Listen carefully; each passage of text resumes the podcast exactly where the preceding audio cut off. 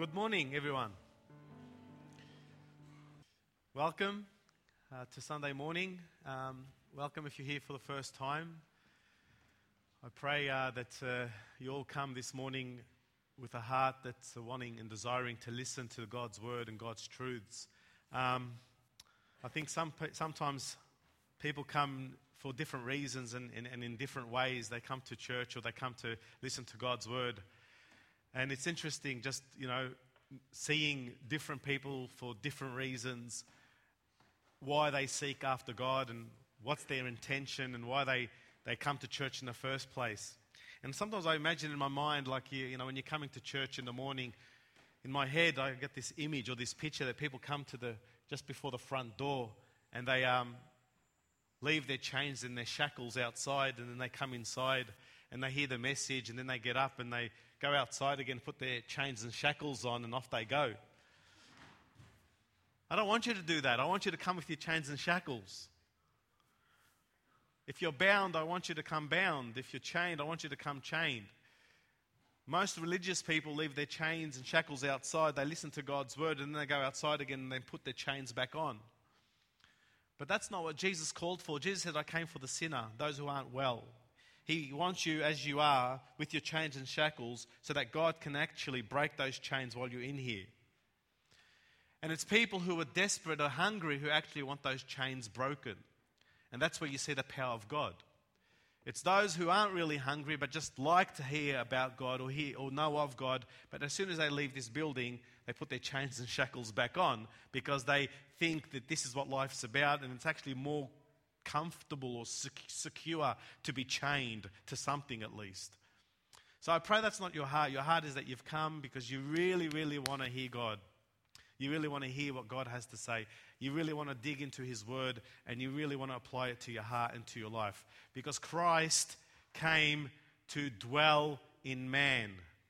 He didn't come to sit in your ear, He wants to live in your heart.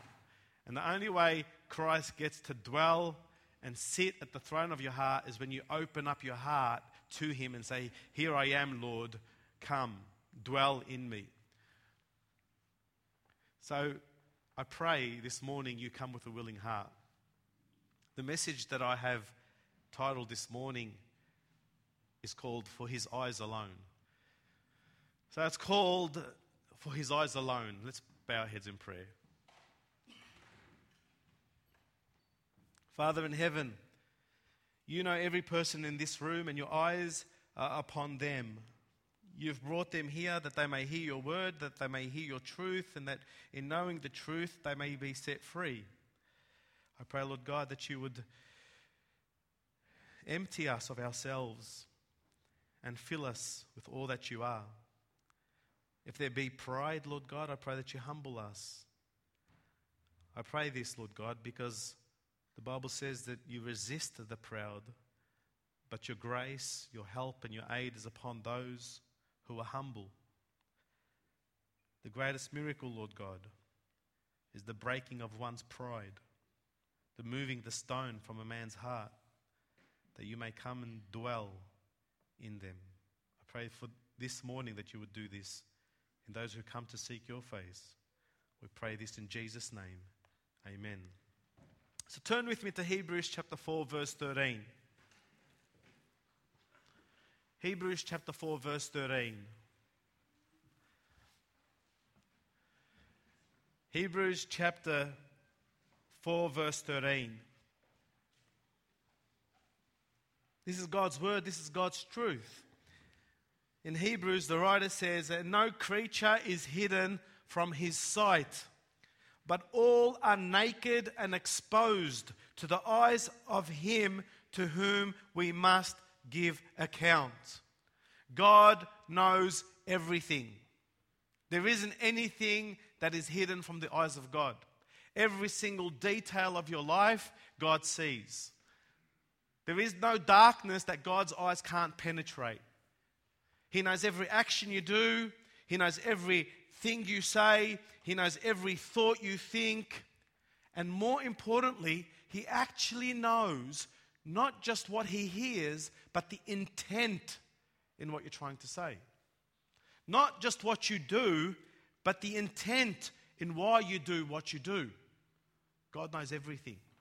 See, we have this tendency as people to be fooled by our own actions and by our own thoughts. We actually can deceive ourselves in thinking what seems to be right is right, but it's completely wrong. By nature, we end up harming each other and ourselves because we're actually fooled by some deception. But God isn't like that. God actually knows not just what you do and what you think, but the reason you do it and the reason you think it. And all of us before God are naked before Him. That's extraordinary to think that every minute of my day is beneath the gaze of God. Why I say what I say. I'm given a situation, I'm confronted with a circumstance. And in my mind, I'm thinking, you know, I'm a nice, good person, and I make a nice, good comment. And God looks past that and says, No, the reason why you make that comment is because you want to be liked. You want to be acknowledged. I see past your intention. And all of us, every single human, is beneath the eyes of God. In fact, the way God sees is different than the way people see. There's a story that we are told in the Bible where King Saul disappointed God and the nation, and they wanted to choose a new king. So they presented about three men to see who's going to be king to Samuel. And there's one guy by the name of Eliab. And they presented him before the Lord because he looked like a man that was basically equipped to be king, like a ruler. Like if there's any person who's going to do this job, it was this guy because he was built, his physique was fantastic. He was, he was someone that, that, that you would look at and say, he'd make a great king. Well, when they presented him before the Lord,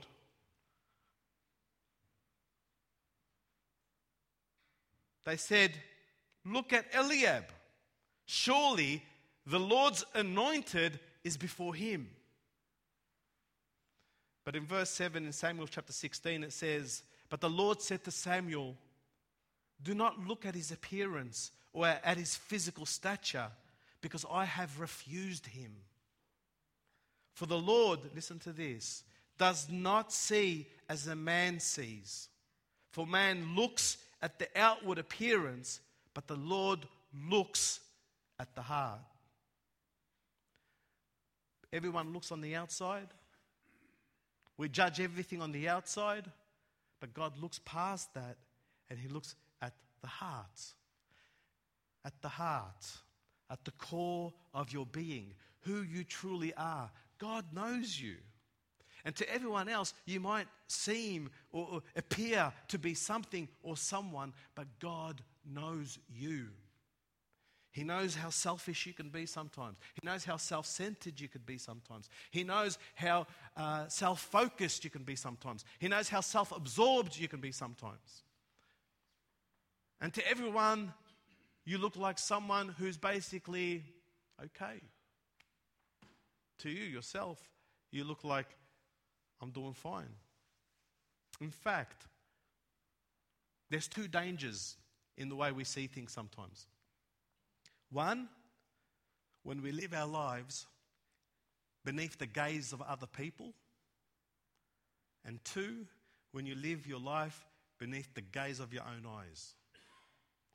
The only way you will find life is when you live your life beneath the gaze of God. Imagine, that's freeing, that's liberty. Oh, but I don't want God. I don't want, I don't want to follow a God. But do you realize that you're actually living in such a way where you're letting everyone else around you dictate how you should live?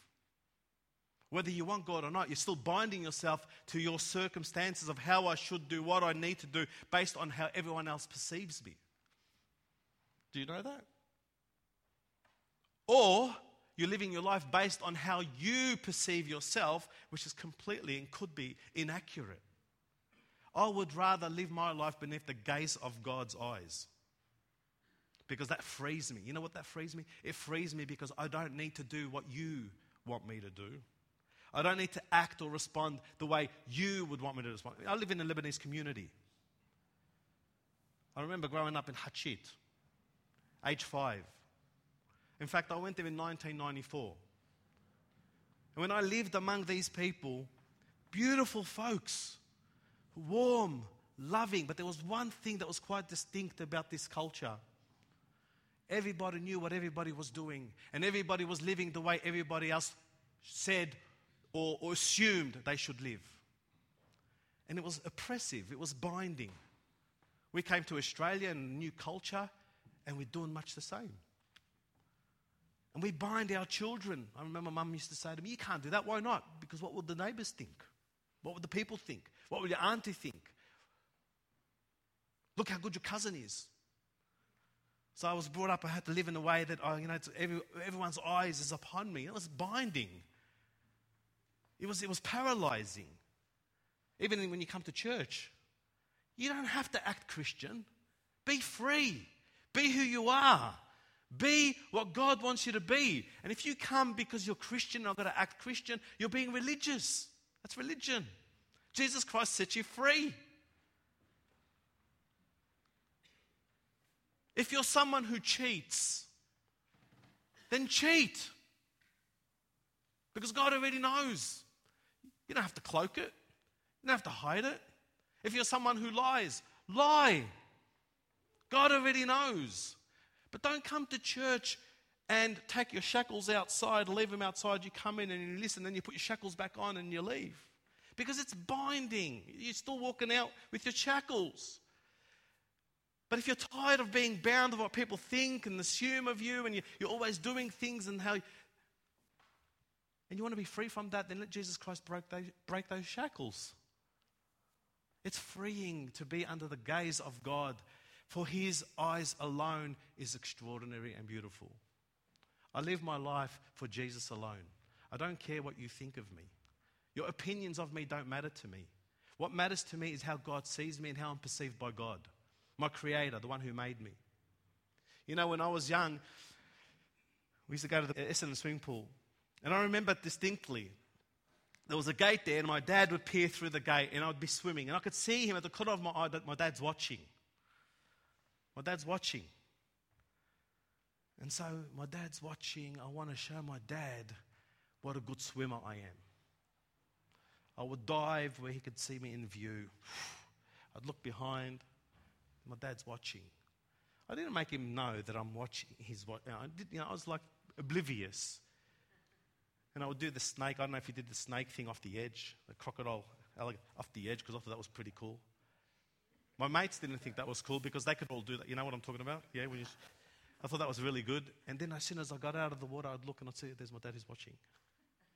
And I felt pretty good about myself because I was, I was, um, I was pleasing him. You know what I mean? Like, this, I'm your son. You know, look, look, what, look what I can do, Dad. Dad, look what I can do. But then I had another group of friends in the pool as well. And there was girls as well. And the girls I want to impress too. So now my life is under the gaze of these girls and my friends, and I'm at the edge of the pool, and I can see them at the corner of my eye, and I turn my back to the water, and I'm going to jump backwards because that's pretty cool. And I did. I bent my knee and lifted up, and I jumped backwards, and I went up and straight down, and my jaw right hit. Yeah, that's right, right?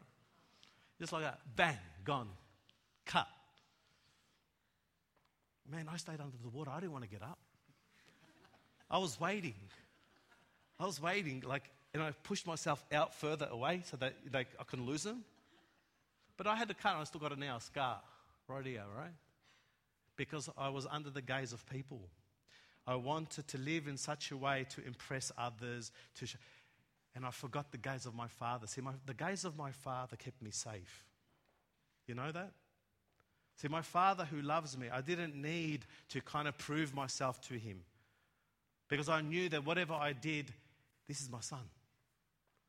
This is how Christians live their life. This is how Christians walk their, their, their, their, life. They live beneath the loving gaze of God. It's freeing. Unfortunately, a lot of us are bound We're changing what people think about us, what people say about us. In fact, the way we walk in our Christian life is based on how people esteem us. If I look religious and if I look holy and if I look like I love God, then I win favor or bonus points by other religious people. And the Bible warns us, Jesus warned us. He goes, Take heed how you pray. In Matthew, look at this. Matthew chapter 6, verse 1. He says, Take heed that you do not do your alms before men, your good deeds, your charity, to be seen of them. Otherwise, you don't have a reward of your Father which is in heaven. Is there a, is there a reward from God? Of course, there is. Can I lose this reward? Of course, I can. How do I lose a reward? By doing all these good things before man. That's already my reward. When people say, well, you're fantastic, you're brilliant, man, you're awesome, you know, well done. Well, that's your reward. You've been applauded by people. They look at you and they think you're fantastic. That's your reward. But the children of God don't seek their reward from other people. They know that their reward and their peace and their joy and their love comes from Him whose eyes are on His children. That's your greatest reward. That's your greatest reward. Therefore, when you do your alms, don't sound the trumpet before them, as the hypocrites do in the synagogue and in the streets, that they may have glory of men. Verily I say to you, they have their reward. But when you do your good deeds, let not your left hand know what your right hand does, that your alms may be in secret, and your Father, which sees in secret, himself shall reward you openly. Now, there's a, there's a phrase here. It's the phrase is, a father which sees in secret. In verse 5, it goes on and he says the same thing. He goes, When you pray, don't pray like the hypocrites. They love to pray standing in the synagogues and in the corners of the streets that they may be seen of men. But I say to you, they already have their reward. But you, when you pray, enter into the closet, go into the secret place, go into the quiet place where no one sees you, no one hears you, no one knows what you're praying for. Shut your door and pray to the Father which is in secret. The Father which is in secret. And your Father who sees in secret, because the eyes of God penetrates the secret, he sees everything, he shall reward you openly. We have a God who sees in secret. Therefore, we live our lives in the secret abode of God. This is where God delights in his children. This is why I'm free. I can do whatever I want to do because if I live to the, to the glory and to the, the, the righteousness of Jesus Christ before my Father's gaze, I'm at peace because He rewards me openly. People get to see that, wow, there is a God because look at you. Look at your life. Look how you've been blessed. I've been blessed because I have a father who looks over me. We're not like the hypocrites who pretend or assume. The Father, He sees in secret. But listen, I'm not just talking about glory, doing alms, doing good things, but He also sees in secret your pains. God knows your pain. God knows your long sufferings. He knows that those things that hurt you. He sees those things. But again, sometimes we have a tendency as people to mope in our sorrow and to basically stop to- not, not, stop talking. Like we, we've got to tell people how we feel. We've got to tell people how, as though there is no God who actually knows how you feel. We live in a godless way. We did a study on it Thursday night. Self pity. Self pity. Self pity is like a curse to your character. To have, to have self pity is like ugly. But a Christian can't have self pity or shouldn't have self pity because they've got the gaze of a loving God. They know that God sees my pain. And if God sees my pain, that's enough. That's enough. God knows my sorrow. And if God can feel me and know me, that should be enough. Whether you understand me, it shouldn't determine the state of my well being. If I feel misunderstood, it shouldn't change my security God knows me, He sees me. And the problem is this this is the problem. Some of us, well, the Bible says, when we look and live our life under the gaze of our own eyes, because we're people of different emotions, uh, different experiences, we go from one mood to another mood. We find it very hard to see clearly the truths of God. And so we, we need the Holy Spirit to search and knock. In fact, there's uh, synonyms in the Bible where the eyes of God are the Spirit of God. And the Spirit of God moves and it searches the heart and is a discerner of the thoughts and the intents. It tells me when I live for me, it tells me when I live for others, and it tells me when I'm not living for God. I can either live my life for your eyes only, I can live my life for my eyes only, and those very things will chain me and bind me. Or I can live my life for God's eyes alone. Sometimes you have an argument or your discussion with your friend and you say things like this Well, you don't know my heart. God knows my heart. And that's true. God does know your heart. But the problem is, you don't know your heart either. And when you say you don't know my heart, you don't know it either. You know why you don't know it? Because the prophet Jeremiah told us. Listen to what the prophet Jeremiah says. He says in chapter 17, verse 9 to 10 the heart is deceitful above all things and desperately wicked. Who can know it? The heart is desperately wicked. Who can know it? Verse 10 I, the Lord, search the heart, I test the mind. So when someone says, Oh, you don't know my heart, I want you to understand something.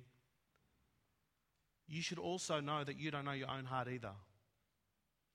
And when there's correction or instruction sometimes, or where there's guidance or advice sometimes, you should sit back and say, Hang on, I've got to listen to this because the Spirit of God could be talking to me. God could be saying something to me because I know my heart, maybe whether I agree or I disagree, my heart could deceive me. In fact, Paul tells us, and he warns us lots of times in the New Testament, he says this if anyone thinks that they know anything, he knows nothing yet as he ought to know.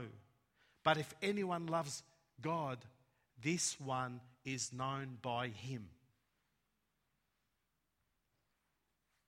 He actually tells us in another place in Corinthians chapter 4, verse 3, when, he, when Paul was being judged. And Paul could have made a decision you know what? Everyone's looking at me. I should live a certain way. I should act a certain way. I should say certain things. Everyone's watching. And even when he was justifying himself, even when Paul was saying, Look, this is how it is, this is what it should be, he says this. He goes, But with me, it's a very small thing that I should be judged by you or by a human court. In fact, I don't even judge myself. This is Paul who wrote the New Testament. He goes, I don't even judge myself. Why does Paul not judge himself? He goes, Because for I know of nothing against myself. Yet, for I know of nothing against myself, yet I am not justified by this. But he who judges me is the Lord. What's Paul saying? Paul saying is this He says, Listen, even if I was to look into my own heart, even if I was to look into my own life and I concluded, you know, like, no, no, I'm all right, I'm all good. He goes, even that is falling short of who God is who judges me. So what's it matter? What's it matter if you judge me or even if I judge myself? What matters is God's judgment. So Paul lives his life beneath the gaze of God. You know, um, a beautiful story in the New Testament the picture of the blind man. When the disciples were walking with Jesus and they said to Jesus, Why was he born like this? Here we go, right? Here we go. So, The disciples, they see a blind man in a particular way.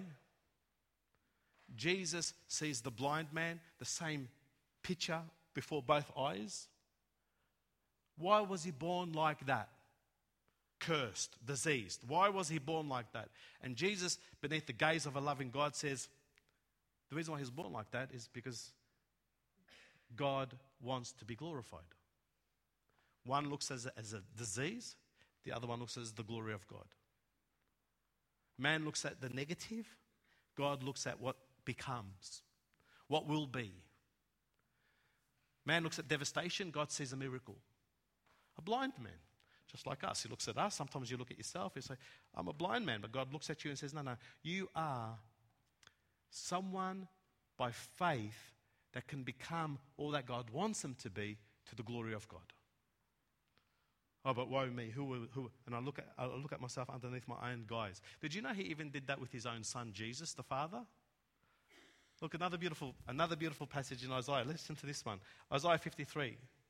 Going through a few verses this morning, but listen. Isaiah 53. For he, referring to Jesus, shall grow up before him, referring to God. So Jesus was walking always beneath the gaze of God, beneath the gaze of the Father. He didn't have to please anyone other than his Father. He goes, He, Jesus, grew up before him, God, as a tender plant. This is how the Father saw Jesus as a tender plant, a gentle tree, a sprouting uh, plant ready to grow. And it says that he saw him, and as a root out of dry ground. This, this thing that's ready to, to, to just come to life in the desert out of a dry ground. Now, listen to this. He has no form or comeliness, meaning there's no stature or beauty. And when we see him, this is the, how, man, how man now sees things, there is no beauty that we should desire him.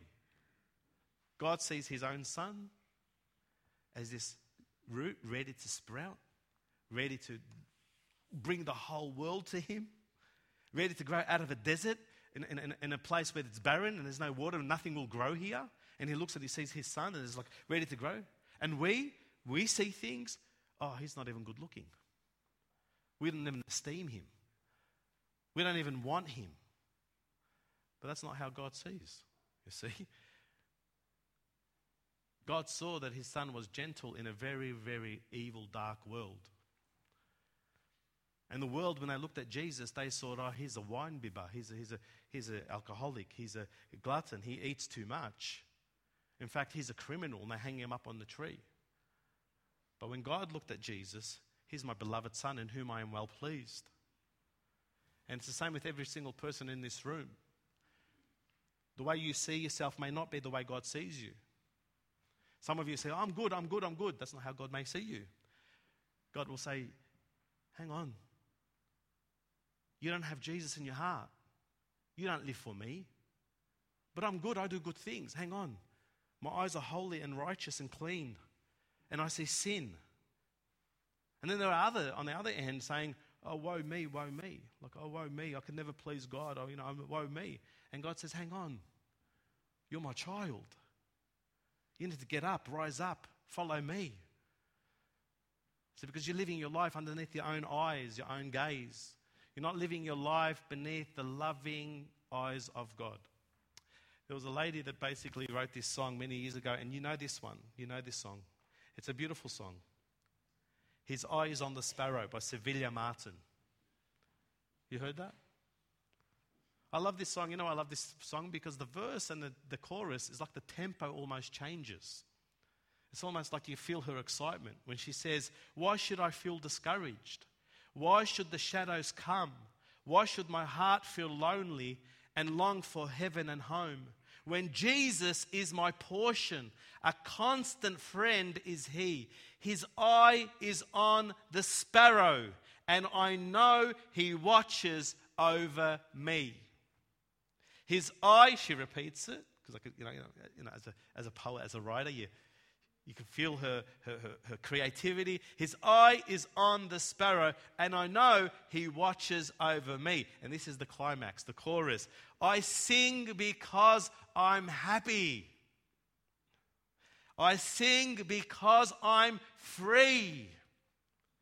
For his eye is on the sparrow. I know he watches over me. Consider it. If the eyes of God is upon you and God is pleased by who you are and by your faith, what's it matter what people think or say? And then reconsider it. If God's eyes are upon you and He's displeased, He's angry, He's not happy, then what's it matter what people say? They can applaud you, they can say you're the best. But the, the holy, loving eyes of God is like a fire upon you. What's it matter how good someone thinks you are? Let me explain something to you and I'll finish off soon. You know, Herod, Herod had an issue, he had a problem. He was, enti- he was a man tied up by his emotions. So all it took was Herodias' daughter, Salome, to dance before him, before his heart was captivated. And so beneath his gaze, beneath his eyes, was a woman that basically strutted and flirted and danced her way into his imagination. And beneath his eyes was this, this act that was sinister and evil. So much so that it cost something. It cost the head of a righteous, holy man. Beneath the eyes of a world that is, that is dark, always costs something. Beneath the eyes of this kingdom, this world, something's got to give. But beneath the eyes of a holy God, when he sees his holy people, his righteous people, his church, dance holiness, righteousness, purity. Just like Herod, who was swayed toward evil and to bring death. God, when he sees beneath his eyes a holy bride, he is swayed towards righteousness and brings life. When you walk righteously before your living God, and everything you do is done in a way that only his, only his eyes matter. What I say, how I live, how I act, only his eyes matter. Not what my friends think, not what my family thinks, not what my, my wife thinks. Only his eyes matter. God's hand moves such a way, as he says, reward, reward, reward openly. There's no, he's not, he's not ashamed. It's in complete contrast to those who live their lives based on people's opinions, what they think of them. It's freeing, it's freeing, it's, it's beautiful to not care. And the weight of someone's view about you doesn't pull you down. It's freeing. Do you get what I'm saying? Can you, do you feel what I'm saying? So, don't you want that, brothers and sisters? And anyone who hears for the first time, Aren't you tired of the chains that bind you so that people can look up to you or applaud you or do whatever they need to do that influences certain behaviors that only chain you up? Isn't that sickening to you? Don't you feel the weight of trying to impress others? Don't you feel the, the burden of trying to always meet someone's expectations? When all Christ ever asked for is to come to me. That's all. Just come to me and I'll give you peace. Come to me and I will carry you. Come to me and I'll wash you. Come to me and I'll cleanse you. And then we say, no, no, no, leave me alone. I'd rather the opinion of my friend. That really matters to me. I'd rather tr- trust in the perishing, just like I'm perishing. that, that really matters to me. I'd rather trust in the time, temporary time of existence of just a simple two minute applause, my five minutes of fame. That really matters to me. When God, who sets free into eternity, you want to be changed for a lifetime. Let me share with you a verse and I'll finish. Psalm 32, verse 8. I will instruct you and teach you in the way you should go. I will counsel you with my eye upon you. I will instruct you and teach you in the way you should go. I will counsel you with my eye upon you. There is no counsel, no advice, no opinion far more greater or far more valuable than the eye of God upon you. Amen? Come on, right? There is nothing of more value, more peace, more joy, more safety, more security than the eye of God upon us. Amen? Amen. Praise God. Let's bow our heads in prayer. Father in heaven, we give you thanks. We give you praise because you are the living God. And Lord God, you've called us to understand you, to know you, to live for you, to surrender everything at your feet. I pray, Lord God, for those who have come this morning that they would be wise enough, courageous enough, uh, that, Lord God, that they would let go, let go of those things that hold them down to this earth, to this life, Father, that they may seek eternity, seek a life in the Spirit, a life of peace and righteousness and holiness that only comes in knowing you. I pray, Father, for those who you are calling, you're knocking at the door of their heart. I pray, Lord God, that you would open their eyes, open their ears. Show them your goodness, Lord God. Let them know how good you are, that nothing, nothing compares in this world. And to not have you, they lose everything. I pray, Father, that they would know you as you are. Thank you, Father, for your beautiful eyes upon us, that you watch over us, that our life may be pleasing only before you and for your eyes alone. We dedicate and commit our life to you, Lord God, we pray. In Jesus' name, amen.